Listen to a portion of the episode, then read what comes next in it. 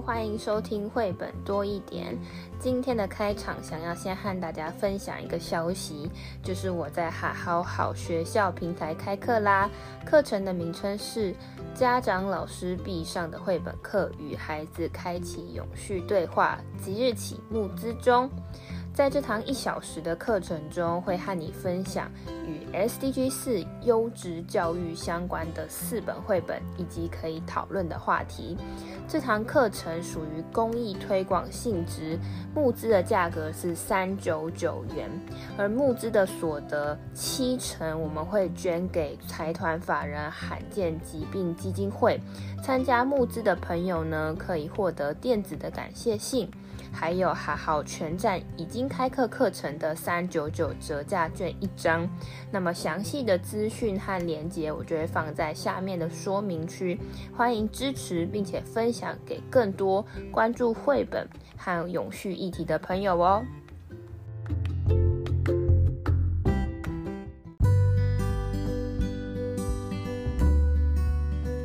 嗨，大家好，我是皮老板蚊子。这一集我们来到了 SDG 四，SDG 四是 Quality Education，就是优质教育。对，翻成中文是优质教育。不过这优质教育，你单看这个直接的翻译，可能会觉得说，哦，我们可能要生生有平板，或者说 资讯要非常的。呃，不要有一些垃圾资讯，或是我们要高科技的技术才叫优质教育。但其实，在联合国发表的 SDG 四里面的优质教育，其实还有很大一部分是在讲，有些学生或是有些小朋友，他没有这样的机会，平等的机会去达到他应该要有的学习的资源，或是一些当地的条件不好，师资不够，或是。呃，经济状况都有问题，甚至是特殊教育、性别考量，就是大家都应该有机会接受教育哦。那呃，这这我们要再次呃跟听众交流跟分享哦，不要呃 SDGs 不能只看大标题，一定要看一下细项，这样你会比较知道可以怎么选书、讨论什么问题、做什么活动。嗯，那这个 SDG 四。的这一项讨论中，我们选的这本书也是天下，呃，永续书房里面选的这本书，是只有一个学生的学校。对，那个儿童永续书房，我们在 opening 的时候就跟大家介绍。我想每一集呢，我们会选书，有的是从这个资料库里面选书。那么，嗯、我们现在只有一个学生的学校，这一本是嗯刘旭公老师的作品哦。我们特别挑这一本呢，嗯，是因为我们也希望我们有台湾的作绘者的作品能够带到孩子的眼前。嗯，那我们就先来看一下这本绘本里面讲到的优质教育是切什么点好了。嗯，好。那有关于呢，只有一个学生的学校，大家如果看封面的话，可以感受到刘旭公老师的那个粉彩粉彩的 那个淡淡的，然后感觉其实还蛮，嗯、呃，蛮舒服自在。有一个小女生，好像趴在一个有书柜的地方，嗯，然后呢，窗户好。感觉有风徐徐吹来哦，因为那个窗帘好像有一点飘动的感觉。那他趴在那里画画，很舒服，很自在。所以我就在想呢，这到底是家里的房间呢，还是教室的阅读角呢，还是学校的图书馆？嗯，那么翻开来就会发现，这个小朋友哦，在飞页的时候要去上学了。然后很特别的是，有栏杆。嗯，就是有传统式的栏杆哦。那这会是什么意象呢？通常到这时候啊，蚊子就会很习惯哦。就是我们上次嗯，常常都有跟大家分享说，封面跟封底有时候有故事。像这一本封底就是有个学校。那么刚刚说扉页有栏杆，那封底的扉页呢就有。好像是有很多人在讨论着，那我们直接进到故事来哦。这本故事，这个故事呢，其实，呃，旭公老师有一些想法，我们故事说完再来讨论。那么，因为只有一个学生的学校，所以书名页就看到一张桌子，一张椅子。哎，皮老板，嗯，如果只有一个学生，你觉得他去上学会有趣吗？以小朋友来说，可能会有点无聊，因为很多小朋友去学校是去交朋友的。没错，没错。这虽然有一点伤心，很多小孩去上学是为了同学，不一定是为了学习，更不是为了老师。但是呢，嗯、没有关系。我们来看一下，今年开学只来了一位学生。哦，那老师们就很担心了，担心什么？如果这个学生没有保住的话，他们就要失业了。那么，如果这个学生表现好，他就是招生宣传了。就让我想起哦，蚊子老师呢，有个好朋友在宜兰的海边教书，诶，他们每年都要为一年级的学生招生而担心，有时候还要去借学生诶，因为如果呢招生人数不足，就会面临这个学校到底有没有必要要留着。那说到这个，就是蚊子在录这一集的时候，刚好从澎湖回来。那我的朋友在澎湖呃的国中教书，他就说他们那里的国小就真的废校了。然后他就说：“哎呀，他们今年国中。”哎，全校师生，以我本来想要带全校师生去机场接蚊子的，我说这样太慎重了吗？他说不会啊，我们全部都去，也只有十七个。蚊子吓一跳，蚊子来自天龙国。然后呢，今年七年级也只有三位。学生，所以呢，其实这个故事，我觉得那个场景还蛮贴切的。就有一些地方，我们不是讲 SDGs，就是说它可能影响世界非常多的地方。然后呢，呃，有些地方可能学校如果不在了，那么学生的教育是堪忧。我刚刚讲澎湖的例子，嗯、那个我的朋友就告诉我说，在某些地方啊。学校其实是当地区居民的一个活动交流的中心。学校没有了，家长小朋友都不在了哦，那那个地方是很辛苦的。那么只有这个学，只有这个学生，刚刚有就有说了，老师们就很想好好的栽培他。这里真的很想要停下来跟大家聊一聊哦，就是对小朋友来说，什么样是优质的教育？那音乐课老师会怎么说啊？学音乐的孩子不会变坏。哎呀，语文课老师蚊子就会说，要懂阅读啊，听说读写是基本啊，是所有学习的基础啊。那这时候体育老师。体育老师说：“没有健康的身体，就什么都不能做。”哎，健康也对哦。那那那那数学老师就说：“不行啊，数可是基本科学之母啊。”那历史老师也说了，自然老师也说了，地理老师也说了，最后美术课，美术课也很重要啊。那七嘴八舌的都没有注意到那个小朋友害怕的溜走了。那那个孩子呢？去到哪儿呢？他经历了一些，哎，他跟比跟老伯伯，哎，看种花啦，嗯、大自然呐、啊，闻花香草香，哎，这不就是自然课吗？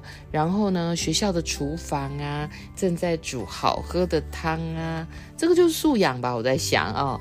然后呢，其实他也来到了操场，这就是体育课老师刚刚说的，但是。嗯，他很开心的在那边跑，跟小狗跑步啦，丢球啊，然后他还发现秘密基地哦。如果大家有手上手上有这本书，或者是听了我们节目去借来看，会发现他到了一个蚊子最喜欢的地方，叫图书馆。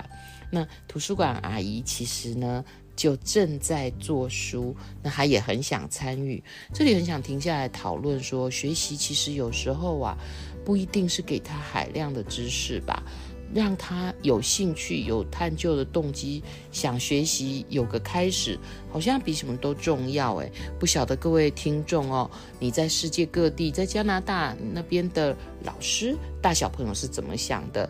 在马来西亚又是如何？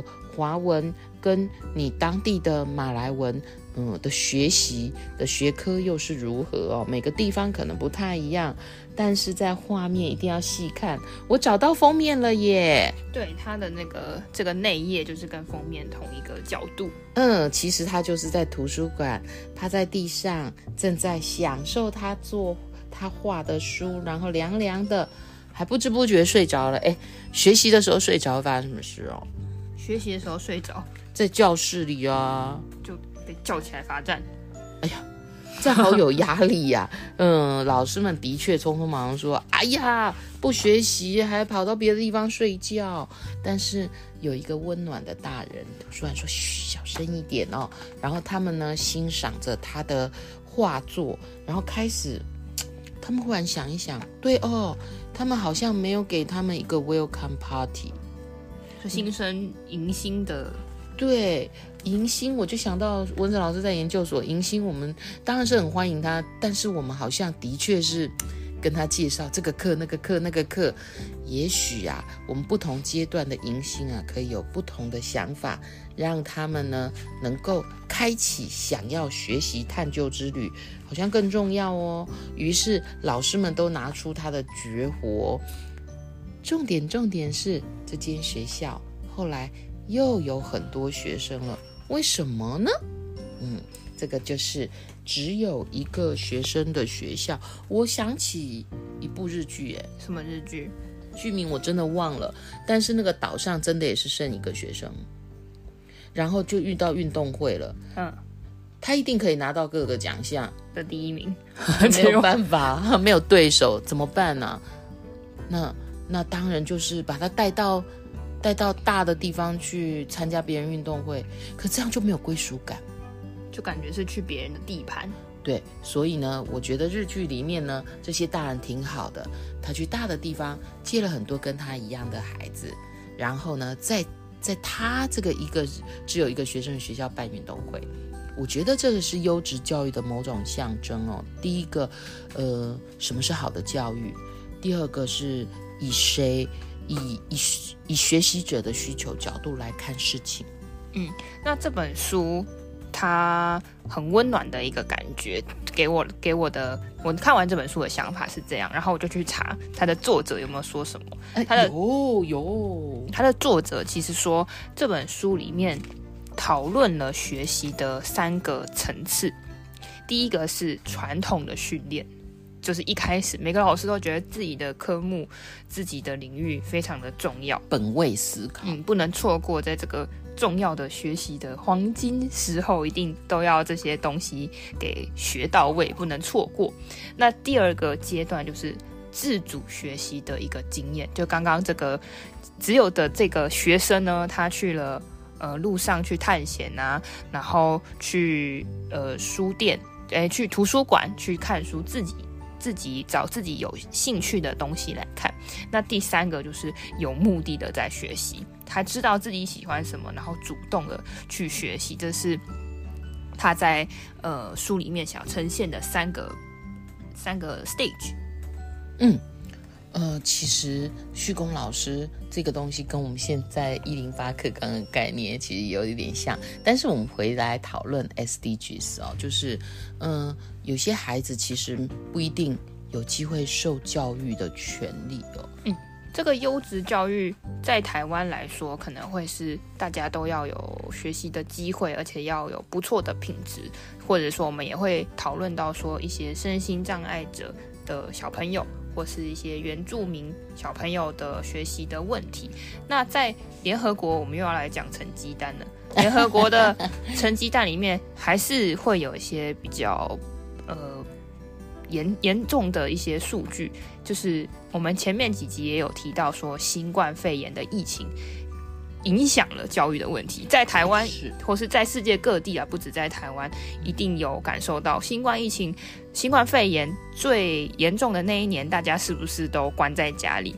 那我们有疫情，但是学习不能停止啊！这时候我们就有了 Google Meet，有了 Zoom，大家都在线上的用可能是视讯的方式，或者是录音，或者是其他的一些呃网透过网络来学习的这样子的呃事情就出现了。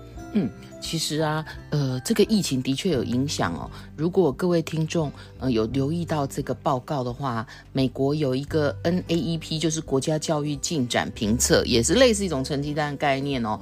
就在今年的九月二零，就是今年二零二二的九月，公布了一个数据哦，九岁的孩子的数学跟阅读分数哦，出现了三十年来最大的下滑，也就是这个新冠疫情这两年呢、对于这个。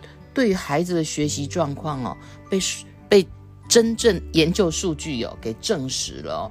那当然，这个阅读力就是就是下降的很严重。那英国呢，已经提出了一些有史以来最大的教师发展计划和早期教育培训计划。